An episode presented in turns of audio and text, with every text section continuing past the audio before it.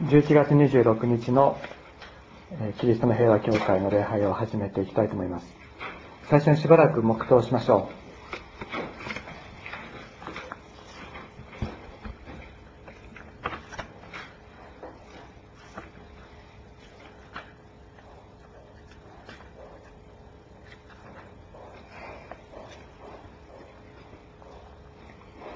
招きの言葉を読みます。私があなた方を愛したように、互いに愛し合いなさい。これが私の掟である。友のために自分の命を捨てること、これより大きな愛はない。私があなた方を愛したように、互いに愛し合いなさい。これが私の掟である。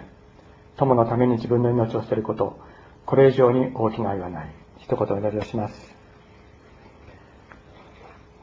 愛する天のお父様、あなたの限りないご愛を心から感謝いたします。今日このようにして、あなたが私たち一人一人をそれぞれの名を読んで、この場に集めてくださったことを感謝いたします。天のお父様どうぞ、今日この礼拝で、あなたが私たちに与えようとしておられる大きな恵み、一つ一つのあなたのあれに、それを私たちが本当に私たちの存在の全てで受け取って帰ることができますように、私たちを導いてください。天のお父様、様々な重荷を抱え、また様々な思いを持って、一人一人がこの場にやってきております。主イエス様、その思いの全てをあなたが、あなたは知ってくださって、受け入れてくださり、受け止めてくださり、私たちにさらにあなたの命を注いでくださることを心から感謝いたします。天のお父様どうぞ、一人一人の必要をあなたが覚え、それを満たしてください。どうぞ一人一人の痛みをあなたが覚えてくださって、癒してくださいますように。今日来ることのできなかったお一人お一人、天のお父様、痛みの中にある一人一人のことを覚えます。主様どうぞ、あなたがそのところで共にあってくださり、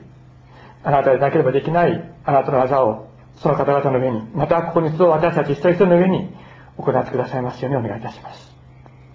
心から感謝して、尊いイエス様のお名前によってお祈りいたします。アーメン。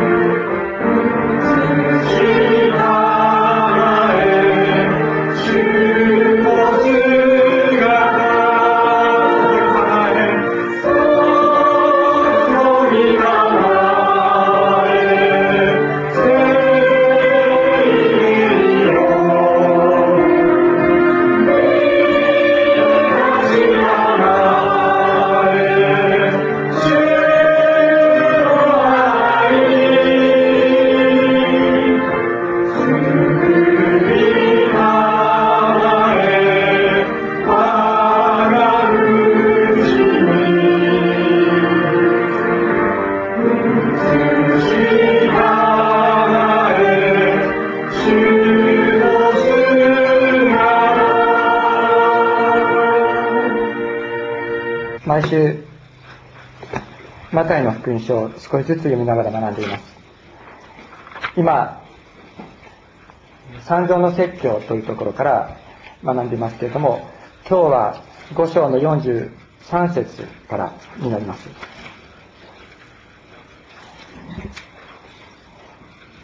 イエス様が三条の説教の中で教えておられることというのはこれ毎週申し上げていることなんですけれどもそれをただ言葉だけで受け取るならばとてもとても私たちにとって守るのはとても難しい掟のように感じられます。ところがイエス様がどういう時代背景の中でまたどういうようなお心で語っておられるのかということを少し詳しく見ていくならばそれは決してイエス様が私たちにできない起きて戒めを与えて私たちの心を屈服させようとしておられるんじゃないんだということが分かってきます。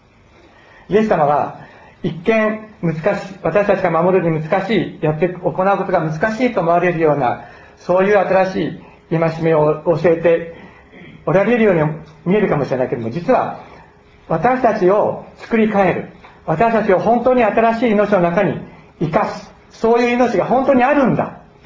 私たちは自分のこの肉の思いの中に閉じ込められて生きるために創造されたんではなくて本当に私たちを生かす。私たちを力づける私たちを本当に神の子にする力があるそういう命が存在するんだということを私たちに教えたくてこのような教えをなさっているのです。私たちは今日は、えー、5章の43節から敵を愛しなさいとイエス様がおっしゃったところから学んでいくわけですけども本当に難しいことだと思います。しかしイエス様は私たちに敵を愛すことのできないあなた方は神の子になることはできないんだということをおっしゃろうとしているのではありません。そうではなくて本当に人を生かす命人を生かす愛というものが本当にあるんだ。それに生かされるものになりなさいとイエス様はおっしゃっているのです。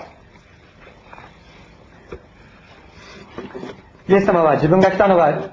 立法や預言者。これは、まあ、立法と預言者ということで旧約聖書全体を指すわけですけれどもそれを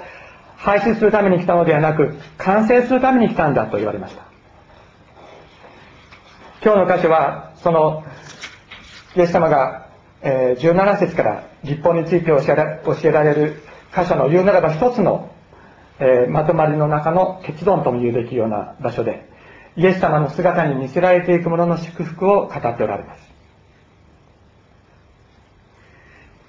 ですから私たちは本当にイエス様の言葉を読んでああダメだなって思うんじゃなくてまあ思う場合もあるかもしれませんけどもでもああダメだなと思うだけでなくて本当に私たちに注いでくださるイエス様の命を受けたいなと私は心から期待しています、えー、今日5章の43節から読んでいきたいと思います。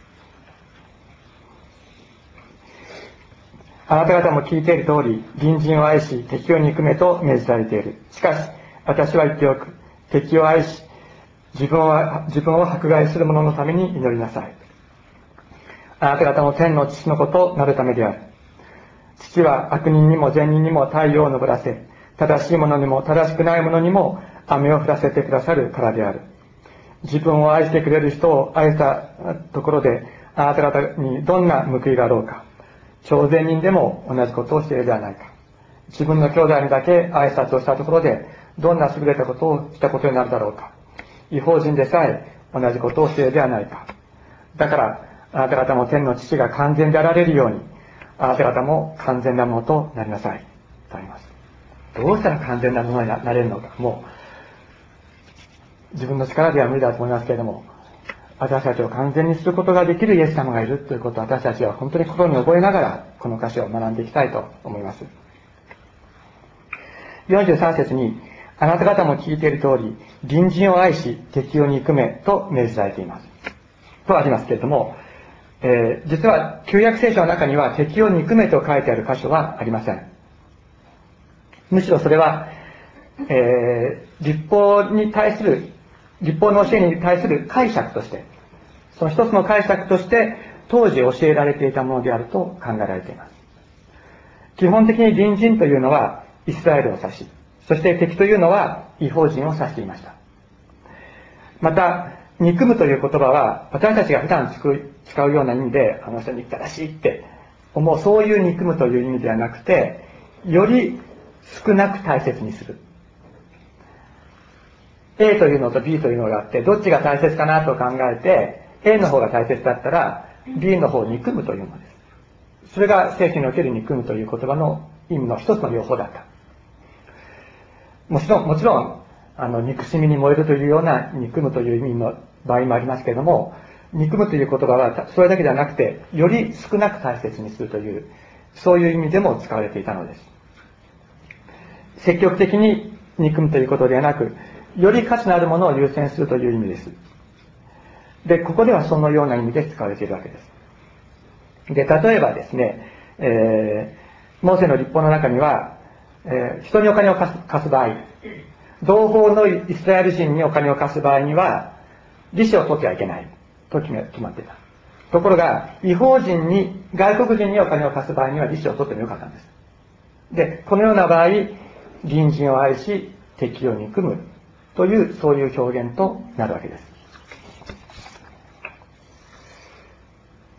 で、これに対してイエス様は何とおっしゃったかというと、敵を愛し、自分を迫害する者のために祈りなさい。あなた方も天の父のことをなるためであると言われています。当時、神様が救ってくださるのは、イスラエルだけだと、ユダヤ人たちは考えていました。で、イスラエルは先民であって救われている。で、しかし、違法人は救いの対象ではないというふうに彼らは考えていたのです。イエス様はそのように考えるユダヤ人たちに対して、君たちが救いとは関係ないと思っているあの違法の人たちを愛し、彼らのために祈りなさいとおっしゃったのです。彼らは違法の人たちに対しては、その人たちのために祈ることは必要ないと思っていました。彼らはお金を貸した場合でも、氷で利子を取って、全然問題がないと考えていたわけです。で、イエス様は何とおっしゃったか。そのような人たちを愛し、そして自分を迫害する、自分を信仰の家に苦しめる者のために祈りなさい。と言っている。この天地を作られた神様を知らずに、他の神様を拝んでいて、私たちのこと、イスラエルの人たちのことを悪く言う人たちのために祈れとイエス様はおっしゃったというのです。あなた方の天の父のことをなるためであると。で、ここでですね、あなた方の天の父のことなるためであると書いてあるのを読んで、私たちはどういうふうに理解するでしょうか？えそういうふうにしなかったら、神様の子供になれないのかしらと思うでしょうか？でも、よーく読んでみますと、何て書いてあるかというと、まず、あなた方の天の父のことなるためであるってちょっと矛盾した感じがしませんか？あなた方の天の父っておっしゃってるわけですよね。あなた方の天の父っておっしゃってるだけだから、あなた方には天の父がいるんだよってイエス様はもうすでにおっしゃってるわけです。で、その子供になるっていうのは、もう父がいるだけだから、また子供になるっていうのはちょっとおかしな感じがしますよね。ですから、イエス様はこう何とおっしゃってるのかというと、異なる身分を与えてもらうという意味でおっしゃってるわけではなくて、天の父、あなた方の天の父の子供としての実存が本当に輝くようになるんだよ。そうすることによって、イエス、天の神様の父としての喜び、神様のことをされていることの感謝、そういう輝きが私たちのうち、あなた方のうちから本当に湧き上がってくるようになるんだよ。と、イエス様はおっしゃっているのです。私たちは、誰かのために祈ることによって、誰かのために何かいいことをすることによって、神様の子供になることはできません。ただ、イエス様の十字架の父親によって、私たちは神の子となるのです。そういう私たちにイエス様はおっしゃっている。信仰したない人たち、また信仰のことについて、私たちを悪く言う人たちがいる場合に、その人たちのために祈りなさい。そうすると本当に今ことされていることに喜び、このことされることの素晴らしさ、そういうものを本当にあなた方は経験していくことができるんだと、イエス様はおっしゃっているのです。父は悪人にも善人にも太陽を昇らせ、正しいものにも正しくないにも、正しくないものにも雨を降らせてくださるからだ。と。イエス様は神様の愛についてお語りになるのです。悪いものにも良いものにも太陽を昇らせてくださる方。自分を愛する者にも、敵対する者にも、自分を悪く言う者にも、無視する者にも、変わらぬ愛を注いでくださる方がいるんだ。変わらぬ太陽を昇らせ、変わらぬ雨をさせてくださる神様。食物を育て、私たちに食べ物の恵みを与えてくださる神様がいるんだ。そのことに関して何の差別もないんだと神様はおっしゃるのです。イエス様は彼らに言うのです。君たちが存在する価値さえないと思っている違法の人たち、ユダヤ人の人たちは、違法の人たちは存在する価値もないと思っていました。また、支配者であったローマ帝国の手先となって税金を集める、え、仕事をしていた徴税人たち、主税人とも言いますけれども、そういう主税人たち、そういう人たちはいない、いない方がいいと思われていた。あなたたちがいない方がいいと思ってる、そういう違法の人たち、あるいは税金を集める徴税人たち、神を知らない人たちも、父なる神様は愛しておられるんだよっておっしゃるのです。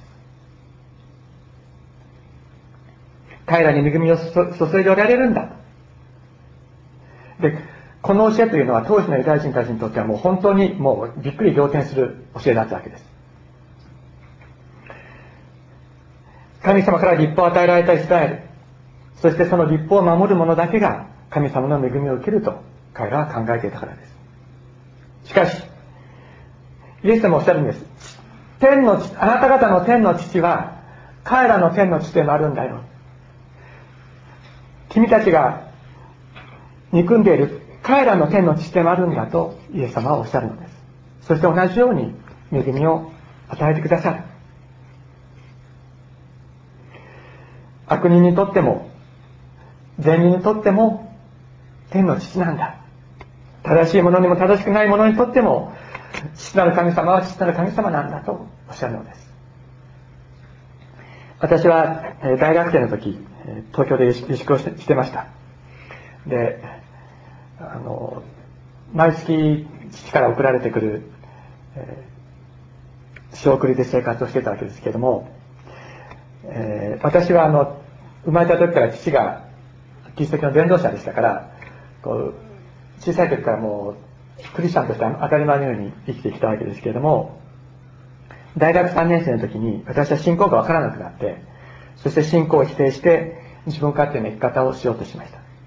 た。ある意味で私は父の生き方を否定したわけで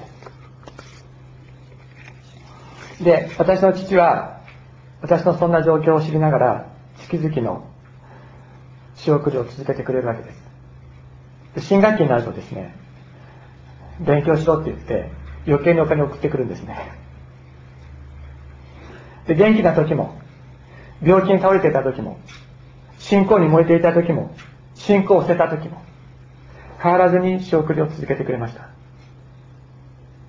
親として当たり前のことかもしれないけれども、でも、親だから当たり前なんです。親だから当たり前なんです。神様は私たちが良い時も悪い時も太陽を昇らせ、雨をさせてくださる。私たちが悪くても、決してその恵みを減らしたりなさらないんです。それは神様が私たちの天の父だからです。イエス様はおっしゃいます。あなたたちもこの方の子供なんだよ。あなたたちもこの方の子供なんだよ。彼らもこの方の子供なんだ。あなた方はこの方に似たものとなれよと、イエス様はおっしゃるのです。さらにイエス様はおっしゃいます。自分を愛してくれる人を愛したから、愛したところで、あなた方にどんな報いがあろうか。小税人、主税人でも同じことをしているではないか。自分の兄弟にだけ挨拶したところで、どんな優れたことをしたことになるなるだろうか。違法人でさえ同じことをしているではないか。イエス様おっしゃいます。君たちは、自分を愛してくれる者だけを愛し、同胞の兄弟だけに挨拶をしている。君たちが軽蔑している者たち、そういう違法人や主税人たちも同じようにしているよ。君たちも、あの違法人や主税人たちも同じなんだって言うん君変わらないじゃないかというのです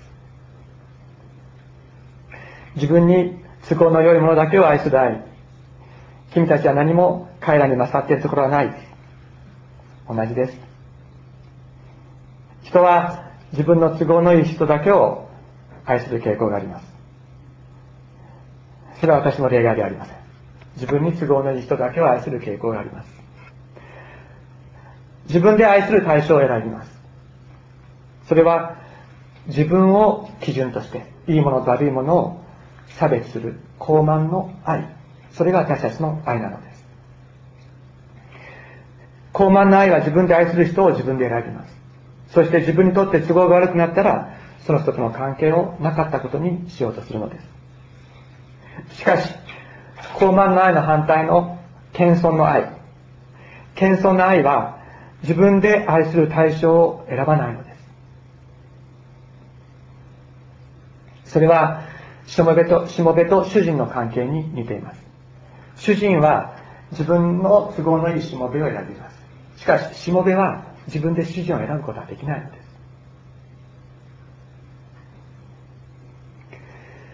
イエス様は言われました。人の子は使えられるためではなく使えるためにまた多くの人の身の贖いとして自分の命を捧げるために来たのだとおっしゃいました。イエス様は使えられるためではなくて自分は使えるために来たんだ。私は奴隷となって使えるために来た。それは人愛する人を選ばないということを意味しているのです。イエス様は全ての人を愛するために来たということをおっしゃっている。多くの人の贖い身代金として自分の命を捧げるためだ。自分に都合の悪いもの自分を迫害する者のために祈る愛というのは自分が愛する対象を選ばないそういう愛なのです。言うならば低められたものの愛謙遜なものの愛それは全てを愛する愛です。あの低められたイエス様の十字架の姿。この愛は十字架の愛なのです。低められ軽蔑され侮辱され。そういう状況の中でも敵を愛し迫害する者のために祈る愛はイエス様によって初めてこの地上にもたらされたものでした。私たちは誰も自分自身の思いで自分に敵対する者のために祈ることはできません。自分に味方する者を善いいものとし敵対したものを悪いものとしようとする人間の傲慢が私たちの中に残っているから。イエス様だけがこの愛を持っておられました。イエス様は十字架に釘付けられる時ずっと祈っておられました。父を彼らをお許しください。彼らは自分が何をしているのか知らないのですとイエス様はずっと祈っておられました。この祈りは単にイエス様を十字架にかけた処刑人のためだけに祈られたのではなくてイエス様を十字架に追い込んだ全ての罪人罪を持つ全ての私たちそのために祈られたのです。私のためにイエス様は祈ってくださった。あなたのために祈ってくださったのです。イエス様だけが許す力を許す力を持っていたからです。私たちは愛ということをどのように理解しているでしょうか。私たちはですね素晴らしいですねって言われたら愛を感じますよね。違います？あなた素晴らしいですね。って言われたら本当に愛を感じます。そういうことが言われるそういうことを言われるのは私たち本当に好きです。そそのようにこう高められる時ですね。私たち愛を感じるんです。また私たちは好き嫌いということを愛と同一視する同じように捉える傾向があります。ですから感情が満たされると愛を感じますから愛は感情だというふうに誤解してしまうわけです。だから、いろいろ人生経験、若い時はね、愛を信じていても、だんだんこう、いろいろ経験してくると愛を信じられないということになってしまう。それは、愛によって、愛という言葉で表されるものによって、傷を受けるからです。また、自分の感情が揺れ動くように、自分を愛してくれる人の感情も揺れ動くというふうに思いますから、揺れ動くものを信じても裏切られるだけだ。だから愛を信じることは怖いという人が多いのです。しかし、イエス様がもたらしてくださった愛は、これは感情ではありませんでした。それは命の本質だったのです。私たちの罪のために自分自身を捨てる命であり、そして低められ、侮辱され、十字架にかけられ殺されて、そして徹底的に否定されて、地獄に落ちて、それでもなお生き続ける命だったのです。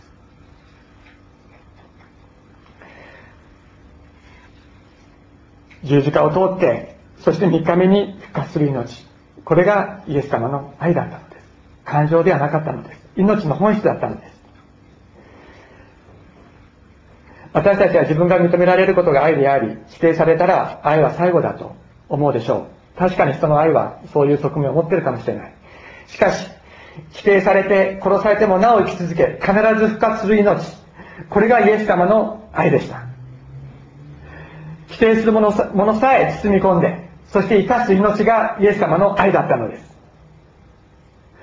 この愛を人は知りませんでした。誰も持っていなかったのです。イエス様によってのみ、この地上にもたらされました。イエス様はこの愛の命によって、父を彼らをお救いください。彼らを許しください。彼らは自分で自分が何をしているのか知らないのですと祈り続けられたのです。ある大学の聖書研究会で実際にあった話ですけれども、数人のクリスチャンの学生たちが大学の教室を、小さな教室を借りて聖書研究会をやっていました。そこへある日、一人の学生が入ってきました。彼は無神論者でした。そして、何のためにやってきたかというと、キリスト教を信じているイエス様を信じている者たちの信仰を覆してやろうと思って来たのです。彼は議論好きな男子学生でしたが、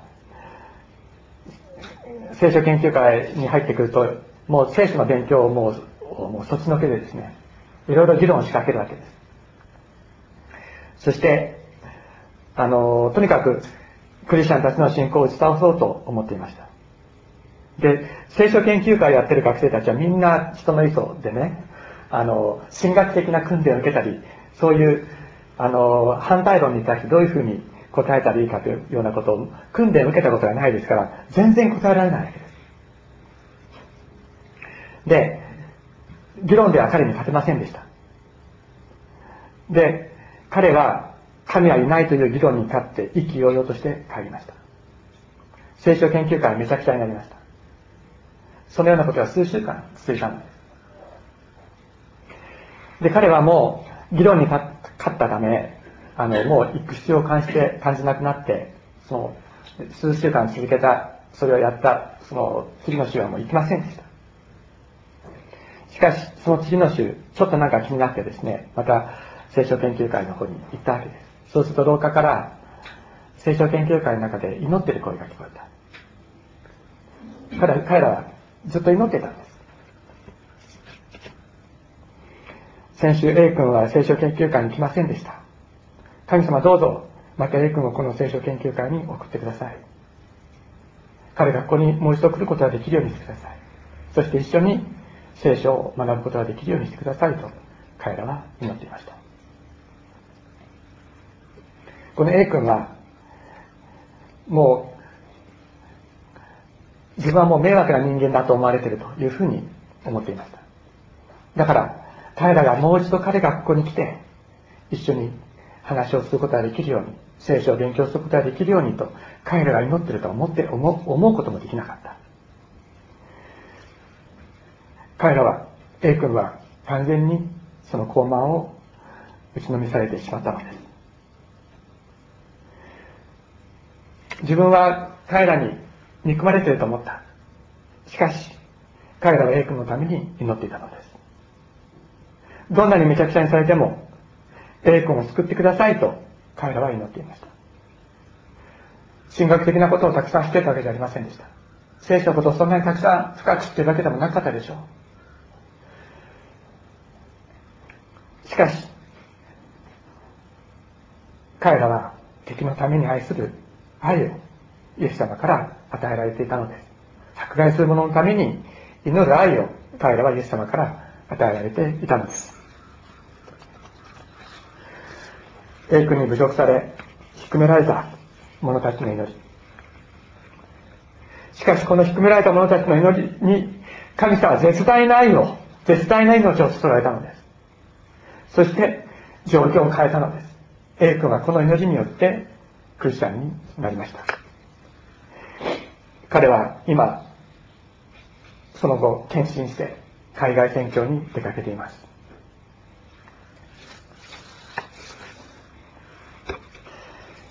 イエス様はあなた方の天の父が完全であられるようにあなた方も完全なものとなれとおっしゃいました。自分の力で完全なものになれとおっしゃっているのではありません。あなたを完全なものにする命があるんだ。そのような天来の命があるのだとイエス様はおっしゃっているのです。人事をさえ愛することが難しい私たち。また自分を愛し自分を受ける受け入れることが難しいと感じることさえある私たち。しかし自分を見たら確かにそれはできないでしょう。でも私たちの愛の限界をはるかに超えるイエス様の愛が実在者としてのイエス様の愛があるのです。これ私たちが愛するとかどうするということを超えた本当に否定されても殺されても復活するイエス様の命があったのです。あるのです。その命に生かされなさいと。全てのものを完全にする父なる神様の愛これを本当に受けてあなたも天の父なる神神様に似たものとされなさいとイエス様はおっしゃっています。低められて全てから否定されても生き続けた。イエス様の愛殺さ殺されても復活した。イエス様の愛ここに私たちの希望があります。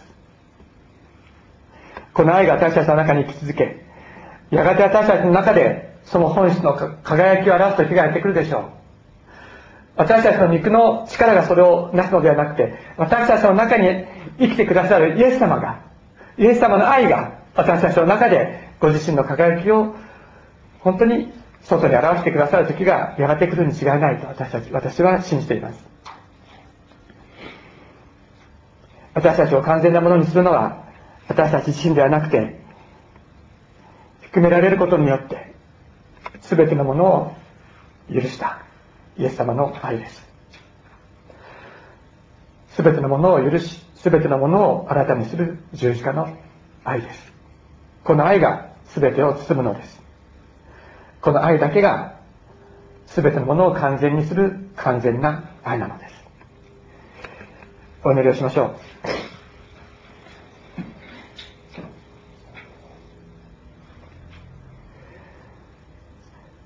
天のお父様あなたの限りないご愛を心から感謝いたします。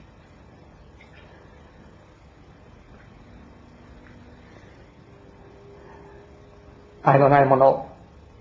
愛することを知らなかった。こんなものにあなたは一方的に愛を注いでくださいました。